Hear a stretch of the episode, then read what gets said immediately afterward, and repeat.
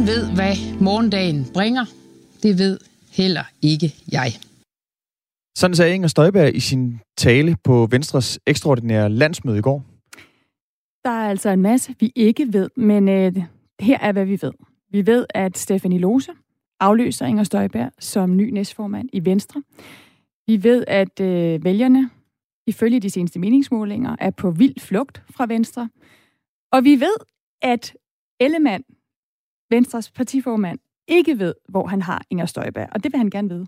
Hun holder jo hele tiden sådan øh, en, en dør lidt på klem til at sige, altså, jeg ved ikke rigtigt, hvad planen er. Jeg tager min situation op til overvejelse. Og derfor så, øh, så er det jo selvfølgelig også spændende at, at følge en af de mest øh, populære skikkelser i, i Venstre. Øh, hvad der ligesom venter Inger Støjberg fremtiden. Vi ved i hvert fald, der venter en, en rigsretssag. Altså, og der var jo også en forventning om, at hun kunne Inger Støjberg have sagt, at hun ville melde sig ud af Venstre øh, under det her ekstraordinære landsmøde, der blev holdt. Det skete jo så i hvert fald ikke. Men øh, som sagt, så vil Jakob Ellemann Jensen jo gerne have et svar på, kommer det til at ske. Der er i hvert fald øh, vidt åbne arme i flere andre partier. Øh, Dansk Folkeparti ser ud som om, at øh, de har masser af plads til Inger Støjberg, hvis hun har lyst til at hoppe over til dem. I, i fredags, der lagde øh, Dansk Folkeparti i hvert fald øh, et, et billede, en plakat på, øh, på de sociale medier, hvor der stod, Dansk Folkeparti ønsker Inger Støjberg en rigtig god weekend. Sådan. Vi har Peter Sindbæk, vores politiske rapporter, med klokken cirka kvart i syv, hvor vi taler om øh, den situation, som Venstre står i på, på bagkant af det ekstraordinære landsmøde, som altså fandt sted i går. Det skal også handle om det solcelleboom, der er i gang i øjeblikket i Danmark øh, den her morgen på Radio 4 morgen. Og det skal det, fordi det er sådan, at flere og flere landmænd lige nu, de dropper de traditionelle afgrøder, for i stedet for at dyrke solen, simpelthen. De laver aftaler øh, med private firmaer om at sætte øh, store solpaneler op, altså solcelleparker, der kan fylde op til flere fodboldbaner. Og derfor så oplever Danmark lige nu et boom i solcelleparker, øh, som skyder op over alt i, i landskabet. Og i dag kan vi her på Radio 4 fortælle, at øh, der på bare fem år er sket tæt på en fordobling af solproduktionen i Danmark. Det er tal, vi har fået fra Energinet, som er den offentlige virksomhed, der, ja, der simpelthen øh, styrer det elnet, som vi har i Danmark. Når solen brænder allermest i Danmark, så dækker solproduktionen allerede en sjettedel af det el, vi forbruger.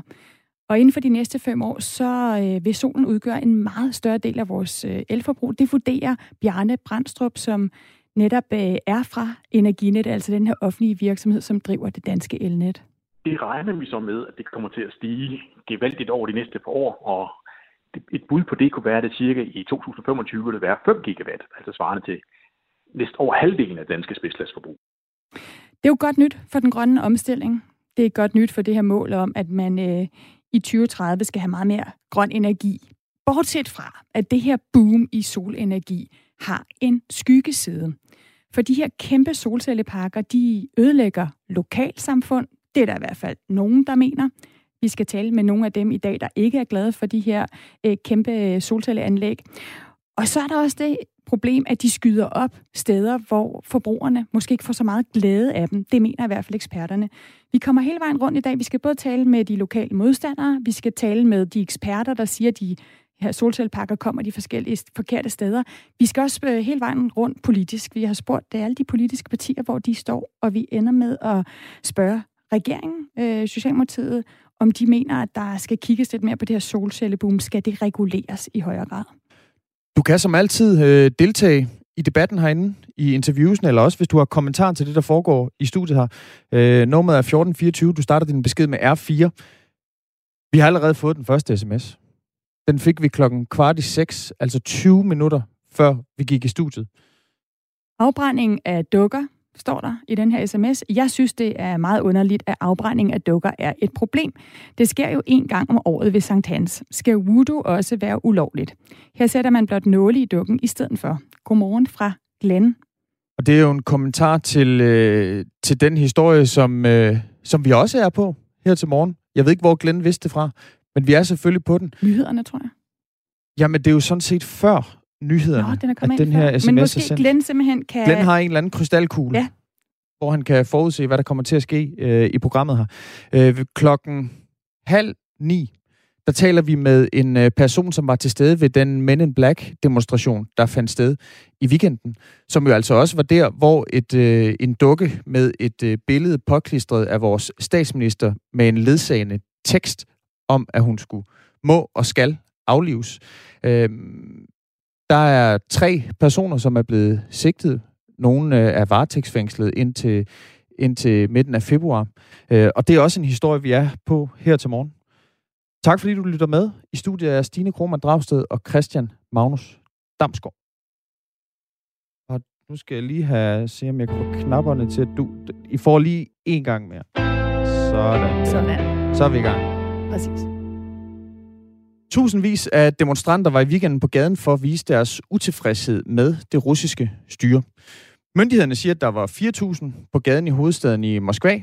Arrangørerne siger, at der var 40.000. Men uanset om det var 4 eller 40.000, så var beskeden til Vladimir Putin og company klar. De kræver den russiske oppositionsleder Alexei Navalny løsladt.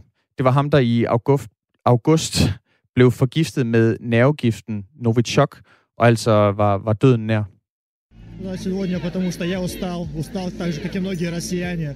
Мне 26 лет, и почти вся моя жизнь прошла при Путине. Я каждый год слышу одни и те же обещания. Jeg er træt ligesom mange andre russere. Jeg er 26 år og har levet hele mit liv under Putin. Jeg hører de samme løfter år efter år, siger en demonstrant altså til Danmarks Radio. Godmorgen Emil Rotbøl.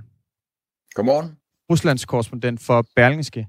Der har jo været en del strid om, hvor mange der rent faktisk deltog i de demonstrationer her. Har du sådan et mere kvalificeret bud? Jeg har, jeg har hørt nogle forskellige tal. Der er ikke øh, nogen, der har, der har samlet tal. Men øh, en vurdering lyder på 100.000 mennesker over hele Rusland. Øh, og det synes jeg ikke lyder helt ved siden af, fordi vi har optællinger af, at der i hvert fald var demonstrationer i 128 forskellige byer over hele Rusland, hvilket er rekordstort. Øh, øh, det siger også noget om, om bredden af de her demonstrationer, at, øh, at der var så mange mennesker. Øh, og så var der måske en 20.000 i, øh, i Moskva. Er, er det mange? Altså hvis man tænker i forhold til, til Ruslands størrelse, som jo er det, er det 140 millioner øh, mennesker, der bor i Rusland. Altså kan man forvente, at Navalny han kan, han kan mobilisere en, en modstand mod Putin, som reelt kan blive en trussel? Det er rigtig mange mennesker, øh, fordi det, der man skal huske på her, det er, at der var tale om ulovlige demonstrationer. Øh, vi har før set øh, 100.000 mennesker til bare en enkelt demonstration i, i Moskva, men der var der tale om lovlige demonstrationer, hvor folk altså ikke øh, kunne forvente at blive anholdt eller tæsket, hvis de gik på gaden. Men øh, det kunne de næsten regne med her. Øh, politiet havde på forhånd øh, troet med, at de ville slå hårdt ned på, på ulovlige øh, øh, ulovlige demonstrationer. Og det var også, øh, vi har også set rekordmange anholdte her i, øh, i lørdags med, med 3.000 anholdte. Øh, og undskyld øh, dit spørgsmål, det her med, om, om Navalny så kan mobilisere en, øh, noget, der kan true øh, øh Putin. Øh, det er jo ikke alle de her mennesker, de her 100.000 mennesker, som så trodsede øh, politiet i, i lørdags. Det er jo ikke, fordi de alle sammen vil stemme på øh, Navalny. Det er jo det, nogle af dem vil garanteret stemme på Navalny, hvis de kunne, men rigtig mange af dem, de går på gaden af alle mulige andre årsager, altså så er de vrede over, øh, at Putin har givet sig selv lov til at blive til, til 2036, hvis han vil, eller de er vrede over, øh, Øh, at deres frihedsrettigheder øh, er, ved at blive indskrænket, altså at øh, der bliver slået ned på ytringsfriheden og, øh, og, og der, hvad skal man sige, deres politiske frihed til selv at vælge deres egne ledere. Så det er jo sådan en meget bred øh, vrede, der, der er tale om her, og som Navalny bare er den udløsende faktor for, nu viser sig øh, på, på gaderne. Er det så i virkeligheden mere en demonstration mod Putin, mod styret, snarere end det er en demonstration for Navalny?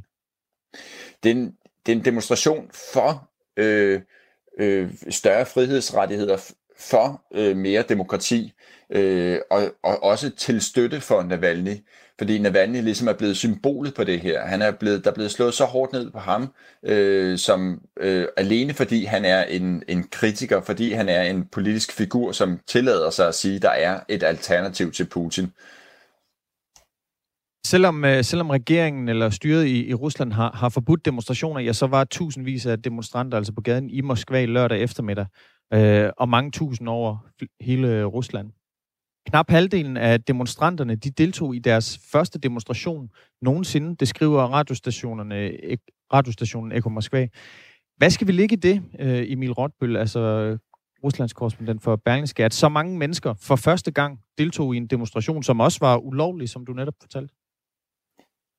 Vi skal ligge i det, at der er, altså det, som Navalny er lykkedes med, øh, det er at, øh, at, at tale til den der politiske apati, som, som Rusland i høj grad øh, øh, hviler på.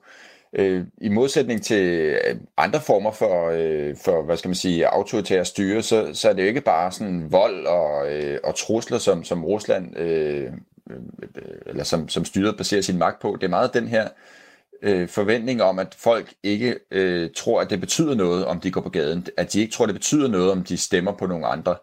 Øh, den her med, om det kan også være lige meget. Og det er den apati, som, som er blevet brudt øh, af, for rigtig mange mennesker her, ser vi ikke. Altså 42 procent i, i Moskva er, lyder de her tal, at gå på gaden for første gang. Og, og vi må jo antage, at det samme samme tal øh, eller noget lignende kan, øh, kan gøre sig gældende rundt omkring i, i provinsen, øh, hvor der jo også har været øh, rekordmange øh, demonstrationer. Øh, og, og det er altså et, mennesker, som for første gang siger, okay, nu vil jeg ikke længere sidde derhjemme og finde mig i det her, nu bliver jeg nødt til selv at vise min, min utilfredshed. Øh, og det er næsten det, det farligste øh, for styret, hvis vi kan tale om, om en trussel, at der er nogle mennesker, som ikke længere bare vil lade stå til og øh, lade, lade, lade styret øh, gøre, gøre, hvad de vil.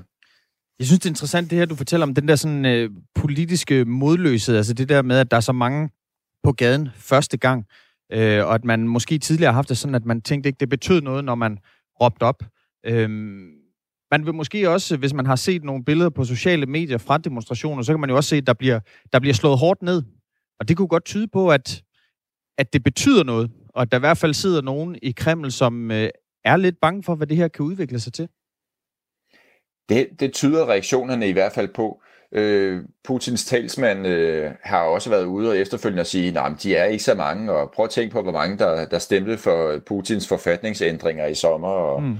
Øh, altså, som om, at det, altså, han, han taler det næsten op, op, som om, at det var en, en direkte øh, politisk trussel, altså som om det var en demonstration for Venstre, og så siger han, se hvor mange, der har stemt på Socialdemokratiet. Øh, så, så det taler lidt for, at, at de selv øh, ser, ser det her som en trussel. Det synes jeg også, øh, hele deres øh, fremfærd over for Navalny øh, tyder på, med først forgiftningsforsøget, og nu også øh, anholdelsen, at de er, de er, der er noget her, de, de er bange for. Og nu, øh, nu fortalte du også tidligere, Emil Rotbøl, at, at mere end 3.000 mennesker er blevet fængslet, og man sikker, sidder sikkert også og kigger nogle, nogle øh, videooptagelser igennem for at se, om man kan få, få endnu flere øh, sat bag trammer eller sigtet for, øh, for forbrydelser. Hvad kommer der til at ske sådan i de kommende måneder i Rusland nu? Altså Navalny er jo fængslet indtil, indtil februar. Jamen, jeg tør næsten ikke sige, hvad der kommer til at ske de kommende måneder, fordi jeg er ret spændt på at se, hvad der sker i den kommende uge bare. Øh, der er indkaldt til nye demonstrationer på næste lørdag, øh, og det som politiet så er i fuld gang med nu, det er øh, at dels at anholde øh, nogle af de mennesker, som de kan identificere ud fra, fra billederne. Der har været en, en del ballade, øh, så, så dem prøver man at få fat i. Øh, og så vil man formentlig også give øh, øh, de anholdte nogle, nogle hårde straffe, så det ligesom kan skræmme folk fra at, at gå på gaden igen på, på lørdag. Øh, så, så i første omgang så må vi se, okay, hvad er det, der kommer til at ske i løbet af ugen? Hvor mange tør gå ud igen øh, næste weekend? Øh, og, øh, og så det næste, det er også at se, hvor længe kommer Navalny til at sidde i fængsel. Han sidder i fængsel indtil februar i første omgang, øh, men han risikerer altså at få rigtig mange år bag, bag trammer. Øh, så, så det er det, vi må holde øje med nu. Øh, og så er, der, så er der faktisk ikke nogen lige nu, der kan se, hvad er det, der kommer til at ske om et par måneder i, i Rusland. Emil Rotmøl, tak fordi du var med. Selv tak. Altså Ruslands korrespondent for Berlingske. Øhm, Navalny han kaldte jo til, til protester eller demonstrationer øh, over hele Rusland i en øh, dokumentar, som blev udgivet sidste uge. Variat для Putina, Palads til Putin. Og det er altså en, øh, en video, som ligger på YouTube, og som du kan finde. Den var to timer. Og i, øh, i den dokumentar, der forsøger Navalny sådan at sandsynliggøre og dokumentere, at, øh, at Putin har beriget sig selv, sin nærmeste, og altså øh, har et helt overdådigt palads liggende tæt på, øh, tæt på Sortehavet. Et øh, palads, hvor man blandt andet kan finde en, øh, en ishockeyhal. Og Christian Magnus, den har du set? Den har jeg set. Det skal øh, vi, du har set den sammen med en helt bestemt person. Det skal vi høre lidt om senere, er det rigtigt? Det er rigtigt. Ja. Skal, skal vi lade den hænge der? Det kan vi godt. En, jeg har set den her dokumentar med en helt speciel person. Vi kan jo Mere... godt afsløre, at det var en, der ikke er specielt begejstret for øhm, de afsløringer, der kom. Ikke tror på dem. Ja. ja. Øh, mere om den sag. Hvornår er det? Det er 20 minutter over syv. Om en time. Ja.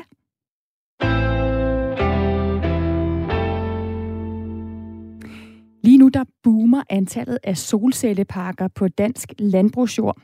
For fem år siden, eller på bare fem år, der er produktionen øh, fra solceller i Danmark cirka øh, fordoblet. Og det er altså noget, vi kan fortælle her på Radio 4 øh, til morgen på baggrund af tal, som vi har fået fra Energinet, som er den offentlige virksomhed, der ejer og udvikler Danmarks øh, elnet. Og det betyder, at mange grønne marker, flere åbne, åbne vider, mange steder rundt om i landet, de bliver forvandlet til solcelleparker med 3-4 meter høje sorte glaspaneler. Og udviklingen den går så rivende stærkt netop nu, at solceller har udsigt til i løbet af få år at kunne producere mere strøm end samtlige danske vindmøller på land gør i dag. Altså mere strøm her i Danmark fra solceller, øh, parker end øh, de vindmøller, vi har rundt omkring i dag på, på landjord. Ifølge Brian Vad Mathisen, som er professor i energiplanlægning på Aalborg Universitet, der er markedet for solcelleparker. Det er eksploderet i en sådan grad, at myndighederne på området er blevet taget lidt på sengen. Lige i øjeblikket, så kan vi jo se, at det eksploderer.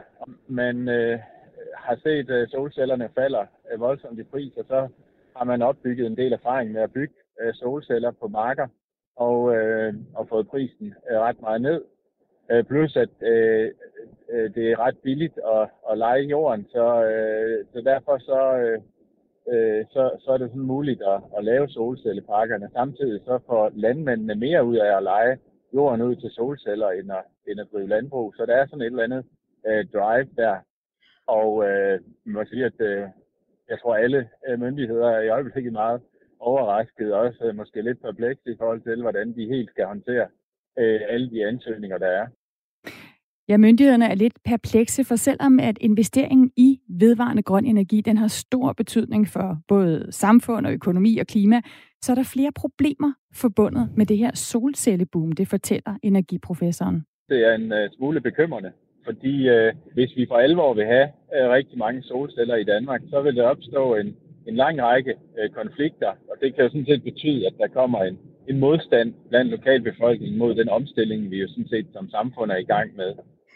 Hvordan er sådan solcellemarkedet sammenlignet med vindmøller? Er det nogle de samme konflikter, der er i spil? min vurdering er, at konflikterne er, er væsentligt større, når det handler om solceller. Det har noget at gøre med øh, den måde, som, som det spiller ind i landskabet på. Altså, det er nogle store flader, som bliver okkuperet af, øh, af solcellerne, som jo øh, betyder, at, øh, at når man bevæger sig ud i landskabet, eller øh, er en, en landsby, der er tæt på, øh, for eksempel, så, så virker det meget mere voldsomt end øh, nogle enkelte vindmøller. Et af de steder, hvor øh, det her solcelleboom det har skabt konflikt, det er i lokalsamfundet i, i landsbyen Nimtofte på Djursland. Her der er Janne Clemens nabo til en mulig kommende solcellepark. Så kommer der jo øh, de her kæmpe store solceller. De øh, bliver 4,2 meter høje, når de er på deres højeste. Altså op i mit hoved bliver det ligesom sådan en, en mur af sådan nogle sorte paneler, som kommer til at stå på nogle jernben. Altså, så jeg tænker rigtig meget sådan noget industri og jamen, fabrikker og sådan nogle ting, som kommer til at være der i stedet for, for markerne. Så det bliver sådan, at, at uanset hvilket vindue vi kigger ud af på vores hus, så vil der være udsyn til solcellerne. Derudover så lægger udsigten til de mange nye solcelleparker pres på det eksisterende elnet. I dag der er det nemlig sådan, at man som solenergiproducent har krav på at blive tilkoblet elnettet. Mange øh, solcelleejere de placerer deres øh, anlæg på steder, hvor der er ledig landbrugsjord med god plads, langt til naboer, og hvor der er kommuner, der bakker op. Og det giver problemer, det forklarer øh, Bjarne Brandstrup, som er Senior Director i den offentlige virksomhed Energinet, som ejer og udvikler det danske elnet. Altså, en af de udfordringer, der kan være, når man får mange solceller i et givet sted, er jo, at hvis der ikke er noget forbrug lokalt, så skal det transporteres væk og hen til et forbrugssted. For eksempel, hvis det ligger langt ud på landet, og der ikke er noget forbrug der, så skal du gerne hen til et forbrugssted, for eksempel en by. Og hvis kapaciteten ikke er stærk nok til at få al den strøm ind, jamen så giver det nogle udfordringer med overbelastninger, og man måske bliver nødt til at lukke nogle af solcellerne. Bjarne eh, Brandstrup forklarer, at elnettet kan sammenlignes med motorvejssystemet. Altså nettet binder de steder øh, sammen, som, hvor el bliver produceret, med de steder, hvor vi tænder for stikkontakten for at forbruge el. Så når de her nye kæmpe solcelleanlæg, de skyder op ude på landet, så bliver strømmen altså ikke altid produceret der, hvor der er mest brug for den. Noget af det, der giver udfordringer for energinet, det er, når de kommer ind i steder, hvor vores net er svagt, og der samtidig er lavt forbrug. For det betyder, at så skal man have strømmen væk derfra. Strømmen skal altså transporteres ind til de store byer, og det er der ikke øh, alle steder nok kapacitet til. Og det vil kræve mere end et øh, knips med fingrene, sådan at vende elnettets kapacitet på hovedet, så strømmen i Danmark den let kan flyde fra, fra land til by. Når elnettet skal forstærkes, så skal der nogle steder nye luftledninger og højspændingsmaster til. Og det er altså dyrt, og det skaber protester fra de borgere, der bliver påvirket. Brian Vad Mathisen, professor i energiplanlægning på Aalborg Universitet. Han efterspørger derfor regler på området. Og han anbefaler, at øh, mange flere solceller i stedet bliver placeret på tage, for eksempel på industribygninger inde i byerne. Der er altså brug for nogle rammer, som gør, at øh, det er mere fordelagtigt at lægge det på nogle store tage, selvom at det er dyrere i selve anlægsomkostningen, end at lægge dem på markerne. Han foreslår også, at politikerne på forhånd tager beslutning om, hvilke områder, der egner sig til solcelleparker, og hvilke, der ikke gør. Hvis vi bliver ved med at lægge dem ude i udkanten af vores elnet, så vil vi øh, skulle udvide vores elnet, og det kommer vi altså alle sammen til at betale for. Og derfor så skal det være en, en omkostning, som øh, udviklerne af solcelleanlæg de oplever. Men måske skulle man faktisk også øh, lave øh, nogle green zones, altså her er det rigtig godt at bygge solceller, her belønner vi det nærmest. Man skulle måske lave sådan nogle altså gule zoner, øh, hvor at man siger, her skal vi undersøge det lidt mere. Og måske så skulle man også lave nogle røde zoner, hvor at man siger, så vil vi altså ikke have solceller her. Den her idé om, at der skal mere regulering af det her solcelleboom til, det er der flere partier på tværs af blå og rød blok, som ikke er afvisende overfor. Og de efterlyser nu national regulering af det her danske solcelleboom. Det kan du høre mere om i næste time af Radio 4 morgen. Og der skal vi også møde øh, Janni Clemens fra, fra Nimtofte, som vi også lige hørte et klip fra her altså øh, i, i Djursland, og hun har udsigt til at få en kæmpe solcellepark som sin nærmeste nabo. Hvis du er interesseret i at høre mere om den her splid, som de mange solceller ude i landskabet, den skaber, så kan du gå ind og finde øh, reportageprogrammet i solcellernes skygge, på vores hjemmeside på radio4.dk. Man kan selvfølgelig også øh, downloade det som en podcast, der hvor man nu finder sin, øh, sin podcast. Øh, hvor altså både Janni Clemens og, og andre naboer, der støtter det her initiativ med solcelleparker i Nemtofte, øh, er blevet interviewet. Her øh, på Radio 4 Morgen i dag, der følger vi historien, øh, både lokalt, men også nationalt. Derfor skal vi lidt senere på morgen, det er lidt over 8, øh, tale med Socialdemokratiets energiordfører Anne Paulin, for at høre, hvor regeringen egentlig står i den her solcelledebat.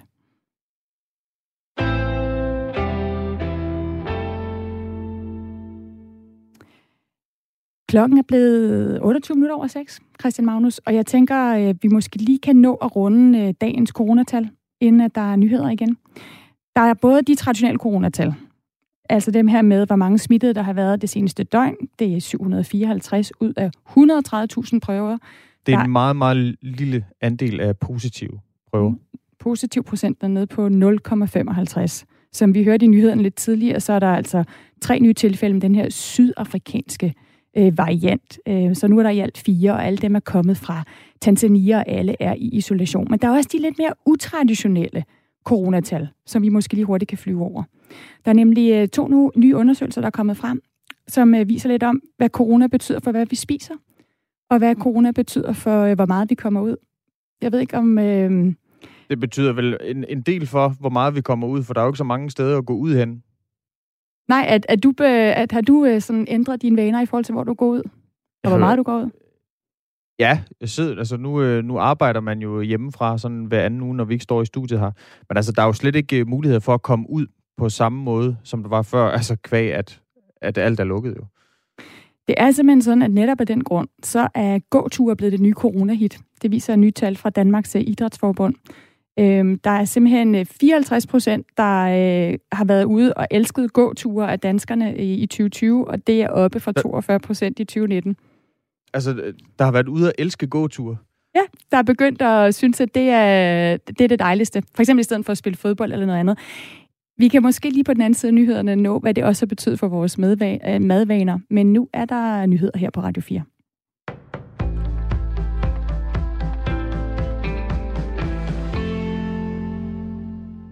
Eksplosionen i en offentlig toiletbygning i vejen natten til søndag vurderes at komme fra en affyret krysantemumbombe, det skriver Syd- og Sønderjyllands politi i en pressemeddelelse. Eksplosionen blev anmeldt klokken halv to, da et højt brag vækkede flere borgere i den sydjyske by mellem Kolding og Esbjerg. Politiet ser med stor alvor på sagen, som bliver beskrevet som groft herværk. Ingen kom til skade i forbindelse med hændelsen, men der er sket omfattende materielle skader, oplyser politiet. Politiet anmoder erhvervsdrivende, der ikke har været i kontakt med politiet og har videoovervågning i området om at kontakte dem på telefon 114. Politiet søger desuden vidner, der har set eller hørt noget, der har med hændelsen at gøre. Under coronanedlukningen i foråret blev en ordning med videokonsultation hos landets praktiserende læger implementeret over hele landet.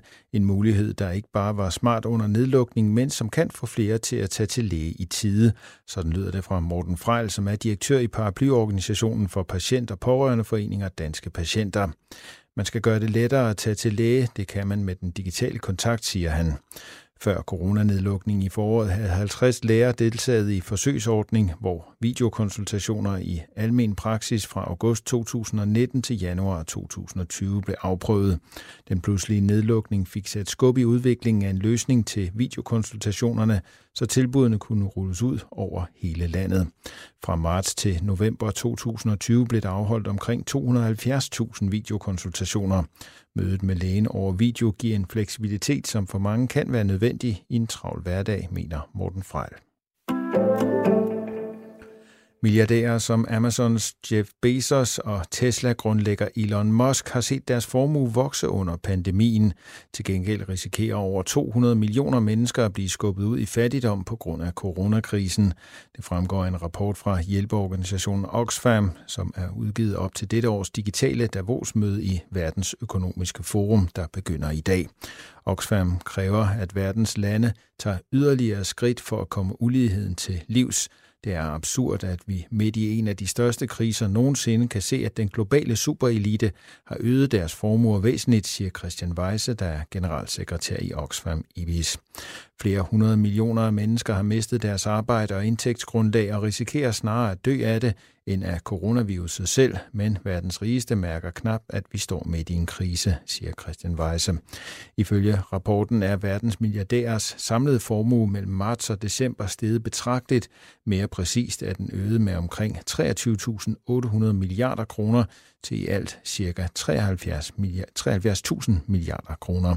Den samlede formue blandt verdens 10 rigeste mænd, som ud over Musk og Bezos, også tæller blandt andre Microsofts Bill Gates og Facebook-direktøren Mark Zuckerberg, er blevet omkring 3.300 milliarder kroner større ifølge Oxfam.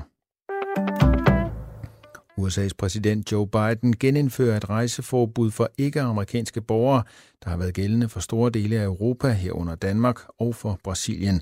Det oplyser det Hvide Hus i en erklæring. Forbuddet er en del af den nyansatte præsidents reaktion på den igangværende coronapandemi.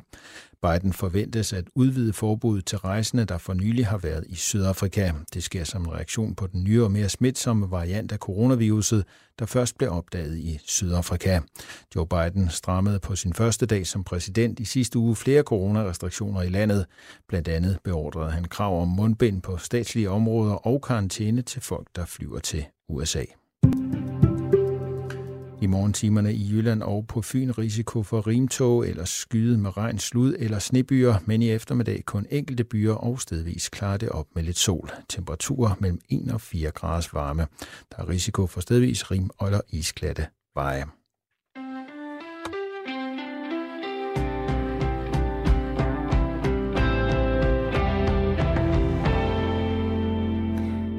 Christian Magnus, vi skal videre med alle de her historier, som vi har øh, her mandag morgen. Det er ikke sådan en, en, en stille nyhedsmorgen, faktisk, vi mødte ind til, må man sige. Men der har også både været øh, ekstraordinært landsmøde i Venstre, der har været demonstrationer i Rusland, i Holland, i Danmark. Der sker alt muligt i USA, vi vender snuden mod lige om lidt. Jeg skal bare lige øh, gøre den lille ting færdig, som vi talte om før nyhederne. om hvad øh, det har betydet, det her med, øh, med corona. Øh, jeg ved godt, at de her tal om, hvor mange der er Det var noget indlagt, med, at vi var blevet øh, mere glade for at gå tur. Ja, ikke? Og det er måske ikke så vigtigt, som hvor mange der er indlagt, og hvor mange der har den nye sydafrikanske variant. Men på den anden side kan det være, at det berører lidt flere af os. Det har nemlig også påvirket vores madvaner. Og øh, jeg ved ikke, om du... Altså, jeg ved ikke, hvad, hvordan øh, du, dine madvaner har ændret sig. Ikke til det sundere. Nej. Nej. Og det har det heller ikke for danskerne. Nej. Øh, der bliver simpelthen spist mere kage. Der bliver spist mere slik. Der bliver drukket mere alkohol. Og det, jeg synes, der er lidt interessant, det der med kagerne, det er altså specielt kvinder, der spiser mere kage under corona. Jeg Ja. ved ikke helt, øh, hvor det kommer ind. Hvilke kager øh, melder undersøgelsen noget om det? Faste lavnsboller kunne TV-avisen i går sige, at bagerne havde øh, virkelig godt salg i. Så, men det er altså en, en undersøgelse, hvis man vil gå ind og se den, fra det teknologiske institut, som har spurgt øh, 1200 danske forbrugere om, øh, hvordan de, de spiser. Jeg, jeg kan også lige tilføje, ud over det der med kagerne, så spiser vi altså også mere grønt, frugt, frugt og frisk kød. Og vi bruger også mere tid på at lave mad i coronatiden. Så øh, der er både det usunde og det sunde. Spiser bare mere helt generelt. Det er ikke dårligt. Du lytter til Radio 4 Morgen med Stine Krohmann Dragsted og Christian Magnus Damsgaard. Senere i dag, der øh, overdrager demokraternes Nancy Pelosi den anden rigsretssag mod Donald Trump til senatet. Med overdragelsen af anklageskriftet, så er der altså op til senatet at afgøre, om Donald Trump han skal dømmes for at have opildnet til oprøret og stormen på kongressen den 6. januar. Det er, det er aldrig sket før i USA's historie, at en præsident stilles for en rigsretssag to gange. Så allerede her, der er sagen øh, ret unik, men så er det altså også første gang, at der føres en rigsretssag mod en præsident, som allerede er gået af. Ja, så kommer det hele jo oven i, at præsident Joe Biden ikke engang har siddet på magten i en uge, og stadig har en masse vigtige opgaver, blandt andet at øh, bekæmpe den her coronapandemi, som det ikke går så godt med over i USA, som han gerne vil have, at øh, senatet tager sig af. Så alt i alt, så har vi øh, at gøre med en øh, unik situation, hvor, hvor selv de amerikanske politikere står på, på noget ukendt grund. Og Anne Alling, det er en grund, som du altid er kvinde for at, at undersøge. Øh, godmorgen. Godmorgen. Journalist i, i USA og vært på vores program Amerikanske Stemmer her på Radio 4. Anne Erling, det her det er jo en, øh, en sag, du selvfølgelig øh, har, øh, følger øh, tæt.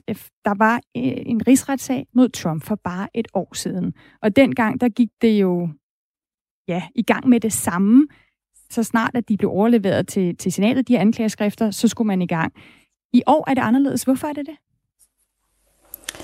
Jamen øh, ja, i år, der, øh, som, som Christian Magnus siger, så bliver, så bliver sagen jo overført til senatet i morgen. Men der kommer altså til at gå to uger, før at senatet de går i gang med selve rigsretssagen.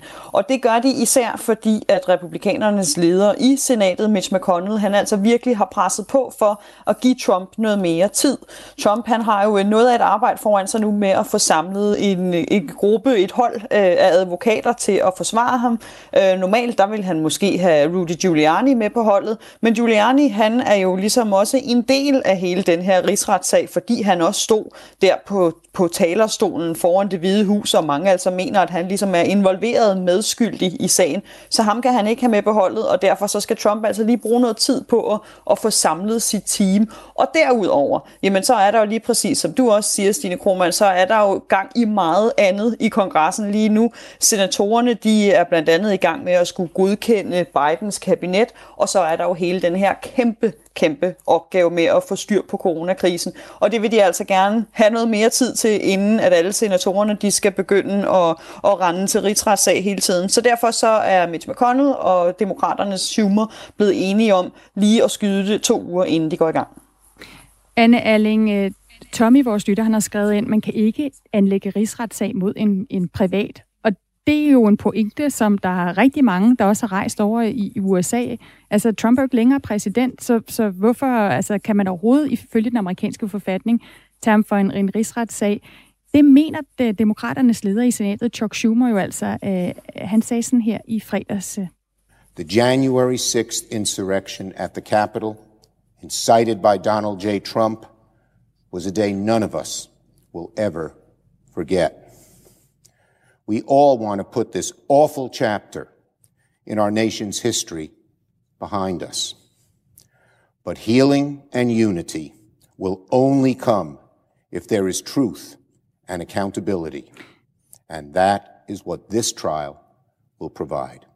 Altså, den her rigsretssag, øh, det, vi vil gerne øh, glemme alt det her om den, øh, det stormløb, der var mod kongressen, men det kan vi kun, hvis vi ligesom får stillet Trump til ansvar. Er det det, Schumer han, han mener her? Det er i hvert fald det, den officielle udmelding, og for det er jo det, der ligesom er hele diskussionen nu.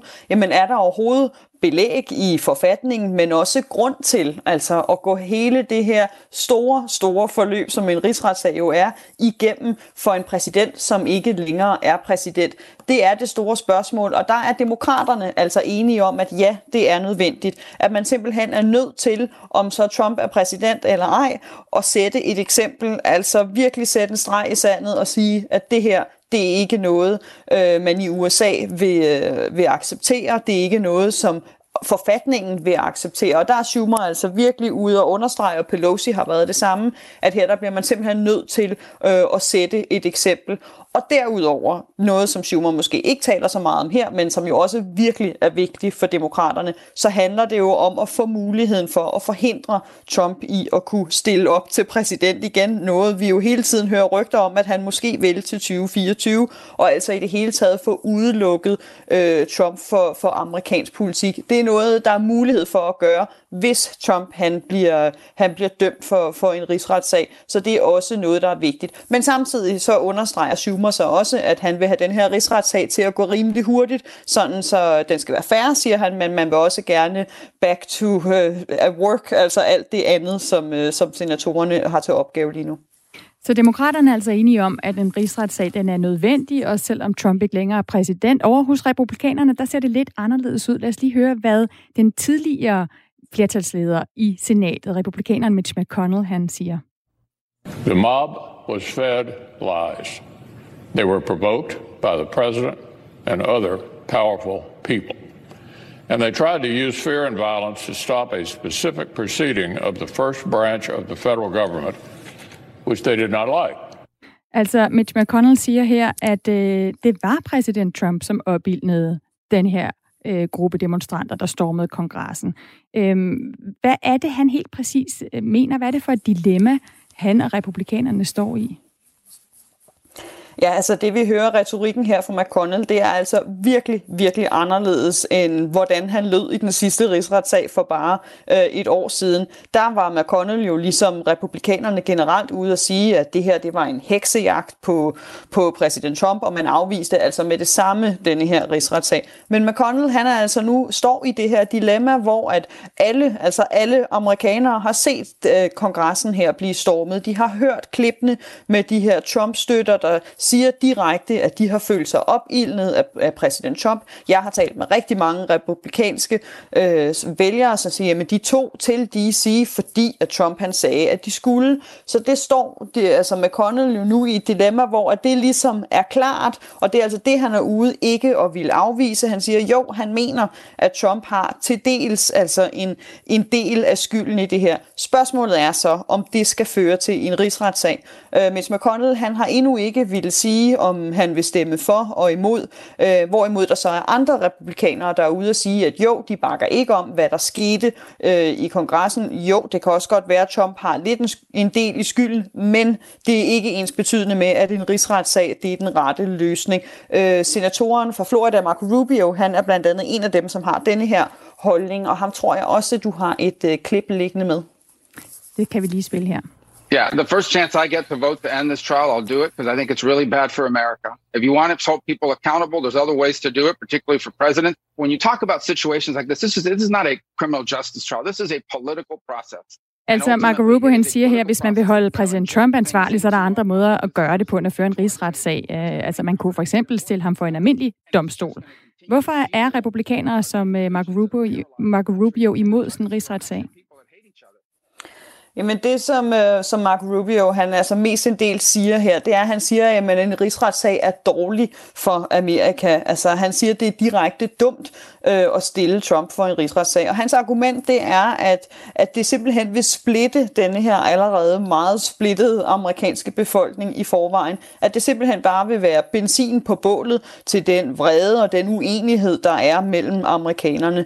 Øh, og det er et argument, som, som Mark Rubio altså er ude at understrege, men som jeg altså også hører fra rigtig mange republikanske vælgere, som jeg taler med, som, som egentlig i princippet alle sammen er enige om, at det ikke var i orden, hvad der foregik ved kongressen. De og også mange af dem, der mener, at Trump han opfordrede til det, men de synes, at det simpelthen vil være altså, spilder tid og, og bare gøre tingene værre end bedre, og altså bruge tid på denne her politiske slåskamp i senatet. Og det er jo lige præcis det, en rigsretssag er. Altså det er ikke en juridisk domstol, det er en, en politisk domstol. Og der er det jo så nu, hvor at, at de republikanske senatorer, de skal, de skal afgøre, om, om det er god politik øh, at, at gå imod øh, Trump på denne her måde, eller om det ligesom er bedre politik at lægge sagen bag sig, og så på den måde måske sikre, øh, være mere sikre bedre opbakning fra, fra deres republikanske vælgere.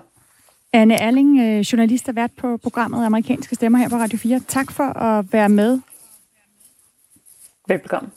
Og altså ligesom give ham et, også et overblik over den her rigsretssag, nummer to rigsretssag mod Trump, som officielt starter i senatet den 8. februar. Altså til trods for, at Trump ikke er præsident mere.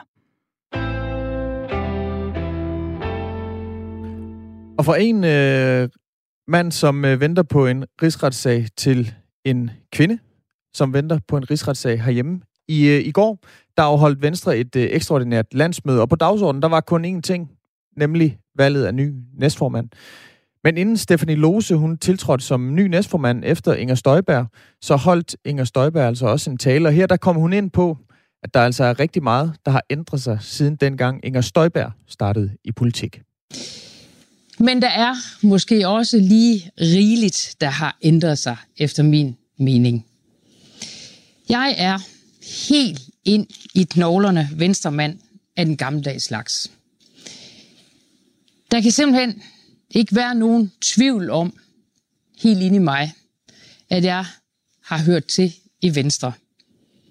Og Venstre har altid stået stærkest, når vi siger tingene lige ud, og står ved vores værdier og derfor vil jeg også gøre det i dag.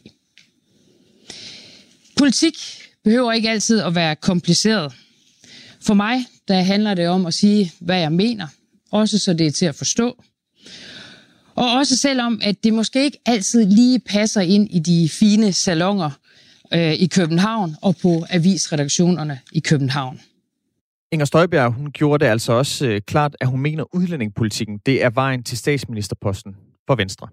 Hvis Venstre skal være et stort parti igen, og det borgerlige Danmark skal vriste magten fra Socialdemokraterne igen, og det skal vi, så kræver det, at Venstre leverer en klar, troværdig og stram udlændingepolitik. Ikke kun i ord, men også i handling. Hun kom altså også ind på, øh, hvordan hun synes forholdet til den resterende blå blok skal være. Hvis Venstre igen skal have statsministerposten i Danmark, så kræver det, at vi etablerer et nært, et tillidsfuldt og respektfuldt forhold til de partier, som skal lægge mandater til vores statsministerkandidat. Jeg har altid været venstremand helt ind i knoglerne, og jeg har uden tvivl altid været borgerlig helt ud i fingerspidserne.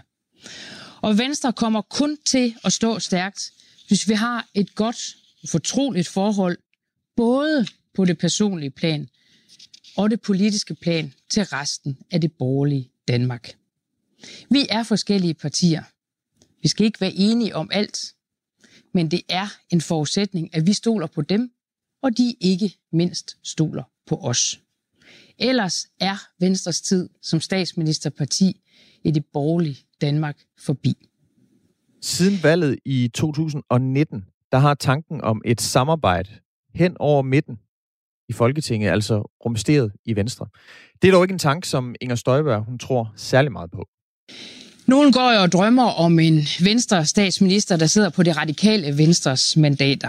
Jeg må sige, jeg tror nærmere, det er et mareridt.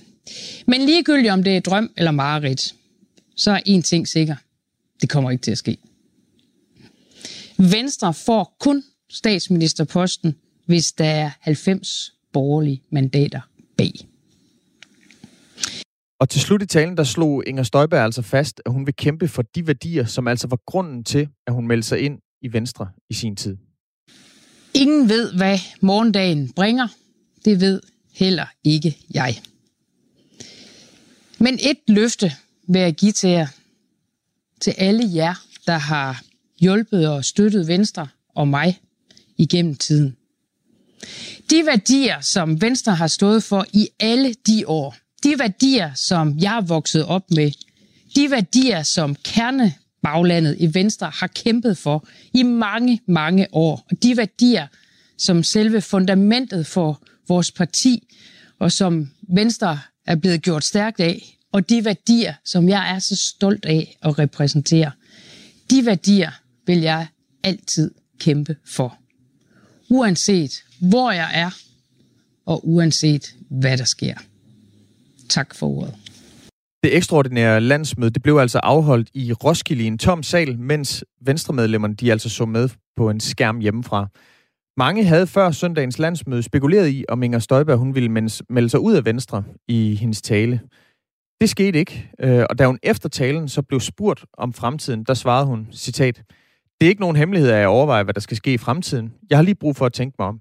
Det synes jeg er fair nok. Den seneste måned er der godt nok sket meget, citat slut. Venstres formand, Jakob Ellemann Jensen, han gjorde det også klart efter landsmødet, at han håber på en snarlig afklaring. Han sagde, nu synes jeg efterhånden, at der må komme et svar. Nu har den mediemæssigt fået, hvad den kan trække på den konto. Nu er det rimeligt over for partiet, som både jeg og Inger Støjberg holder meget af, at der kommer et svar. Peter Sindbæk, politisk reporter på Radio 4. Godmorgen. Godmorgen. Er der så ro på, øh, på bagsmækken i Venstre nu? Øhm, ja, jeg, jeg tror faktisk, det vil være en lille smule overdrivelse at sige, at øh, vi, vi, er noget, vi, er noget, vi er noget nær, i nærheden af, at der overhovedet er ro i Venstre. Tværtimod, jeg tror, at, øh, at det vi så i går, det, det bare er klimakset, kulminationen på det drama, der har været i partiet her de, øh, de seneste mange uger efterhånden. Der har jo også været lidt uh, spænding omkring den, uh, den tale, som Inger Støjberg gav her, som vi lige spillede nogle, nogle klip fra, fordi hun har jo ikke ville udlevere talen til nogen. Uh, hun har blandt andet heller ikke ville give den til, til partiet, sådan så den kunne komme på, på teleprompteren der. Tror du alligevel, det var en, en sådan lidt lettet Jakob Ellemann, øh, der sådan sukkede ud, øh, efter hun havde holdt sin tale? Nej, fordi man, man, man, kan jo, man kan jo lidt nøgternt sige, at Inger Støjberg jo sådan udnyttede øh, scenen i Roskilde øh, på landsmødet til bare at fortsætte den usikkerhed og, og i virkeligheden øge den øh, ja, man kan sige, skade, øh, hun har lavet efterfølgende. Der er flere mennesker, øh, partimedlemmer, der har udtalt, også folk, jeg har talt med, at hun jo nærmest har lavet partiskadelig virksomhed fra, fra scenen. På den ene side, så, så står hun og og øh, hævder sig selv som en, en form for detroniseret næstformand, og hun siger samtidig, at hun, hun repræsenterer de værdier, altså de værdier, der nærmest repræsenterer det ægte øh, jordbundne og jyske øh, venstre. Og det skal altså sådan ses som en form for kontrast til den politiske linje, som, øh, som Jakob Ellemann Jensen øh, og den mere, hvad kan man sige, ikke jyske, øh, sjællandske, nordsjællandske fløj øh, tilhører. Øh, og så antyder hun jo også, at hendes tid i Venstre nu, nu måske stadigvæk øh, er, er, i, er i spil. Det kan være for, hun kan være fortid på tid, men det har hun ikke rigtig fundet ud af nu. Så det med at vende skroen, som hun har gjort de sidste, de sidste måneder, det bliver hun sådan set ved med at gøre. Så jeg tror ikke, at øh, Jakob Ellemann er lettet. Det kunne man også tydeligt høre, da, da han blev spurgt af journalisterne efter pressemødet, øh, efter landsmødet, hvad det, hvad det egentlig var, han mente om, om hele situationen. Jeg skal virkelig høre det klip, fordi Ellemann var jo ligesom ude først på mødet og prøve at tale de her uenigheder i Venstre ned, og så var Støjberg hen og talte dem op, og så lød det sådan her fra Jakob Ellemann, øh, da han trådte frem foran pressen bagefter.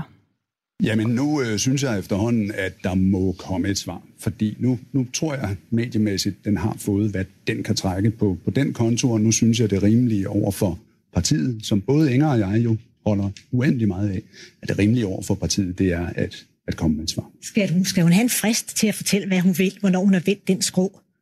Nej, nu, øh, nu tror jeg, at vi, at vi snart får et svar, og det, det håber jeg på. Jeg håber på, at Inger, hun siger, at jeg vil gerne blive i Venstre. Jeg vil gerne kæmpe for, for de værdier, der er vigtige for Venstre. Det, som jeg også talte om i min tale her for lidt siden. Og hvad vil du gøre for at få det svar hurtigt? Ja, det vil jeg bede om elskværdigt og, og venligt, sådan som jeg har indikeret. Er det et ultimatum, som Jakob Ellemann Jensen kommer med her? Ja, som man selv siger, så et, et, et, et elskværdigt øh, ultimatum. Det er i hvert fald en, en, en, en øh, utilfreds Jacob Ellemann og en utålmodig Jacob Ellemann, der siger, at nu vil man gerne have, at den her trussel, som, som Støjberg ligesom har blevet med at løfte igen og igen øh, over for Venstres ledelse, at den bliver eksekveret enten som en, en klar udmelding af partiet, eller en, en tilkendegivelse af, at man bliver. Det er sådan lidt en situation for Ellemann, som er damned if you do, damned if you don't. Altså på den ene side vil han meget gerne undgå at smide, venstre, smide Inger Støjberg ud af Venstre, og ligesom gøre hende til sådan en form for, for martyr.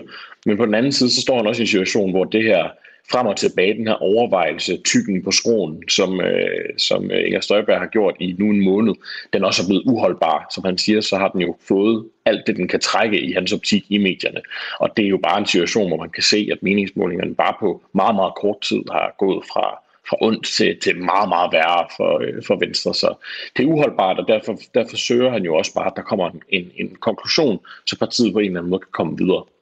Og man kan sige, det er jo også ret sigende, at øh, vi står her og taler netop om Inger Støjberg, om hendes tale, om hun stadigvæk øh, vil være medlem eller ej, øh, og de, om den konflikt, og, og ikke så meget om øh, politisk indhold og, øh, og den nye øh, næstformand. Så det trækker altså stadig meget opmærksomhed. Og en af, af vores lyttere, Peter Sindbæk, har skrevet ind, øh, godmorgen til jer på morgenholdet. Vedrørende Inger Støjberg, så skifter hun ikke til Dansk Folkeparti eller Nye Borgerlige.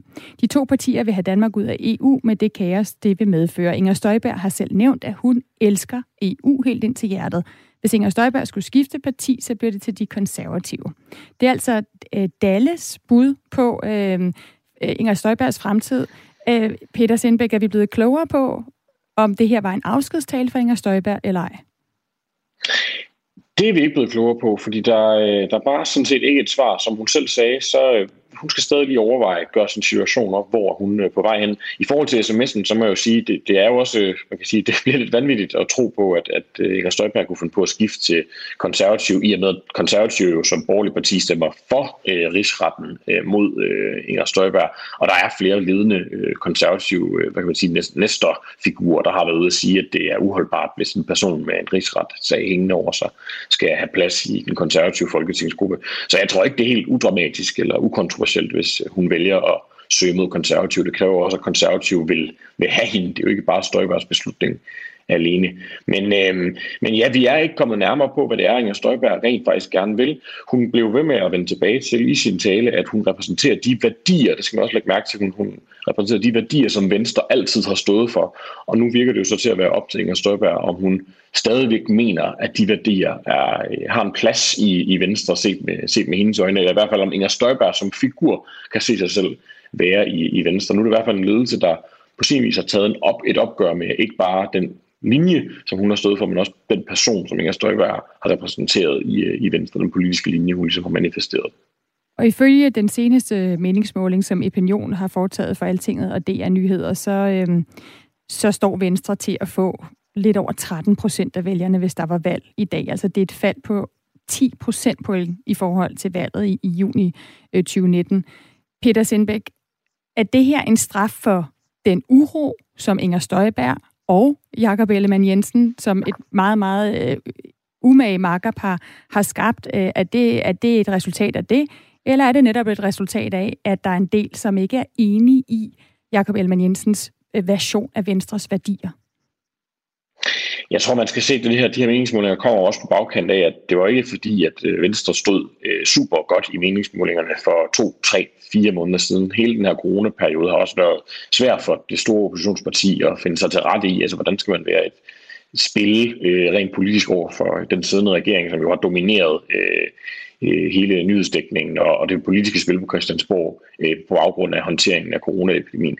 Men, men det er klart, at den her øh, hvad kan man sige, vælger øh, afklapsning i meningsmålingerne kommer selvfølgelig som, en, del, som, en, som på baggrund af de her personkonflikter, som er i partiet i øjeblikket. Men det er jo også, fordi partiet er, er i gang med en, en redefinering efter øh, mange år ved magten, og nu en, en tid i opposition og et lederskifte, hvor man kan være i tvivl om, hvad er det rent faktisk partiet står for. Det gamle mantra, øh, venstre ved du altid, hvor du har, det, det, det er der jo mange mennesker, der måske stiller sig det spørgsmål, hvor er det egentlig, vi har dem henne? Og så sådan en politisk personkonflikt, som det her jo er. Det handler jo ikke kun om personknyder, det handler i høj grad også om den linje, partiet ligger sig på. Jamen, hvor ender den henne? Det er der mange folk, der kan være usikre på. Og så har man jo også mistet den tidligere statsminister, Lars Lykke, øh, her efter nytår. Så jeg tror, der er mange folk, der lige venter og ser an, hvor det er Venstre er på vej hen, før de lige beslutter sig for, at de siger ja til at stemme på den min meningsmåling igen. Hvor Venstre er på vej hen, det følger du også, Peter Sindbæk, politisk reporter her på Radio 4. Tak for at være med. Jeg skal i hvert fald gøre et forsøg. Tak det er for godt.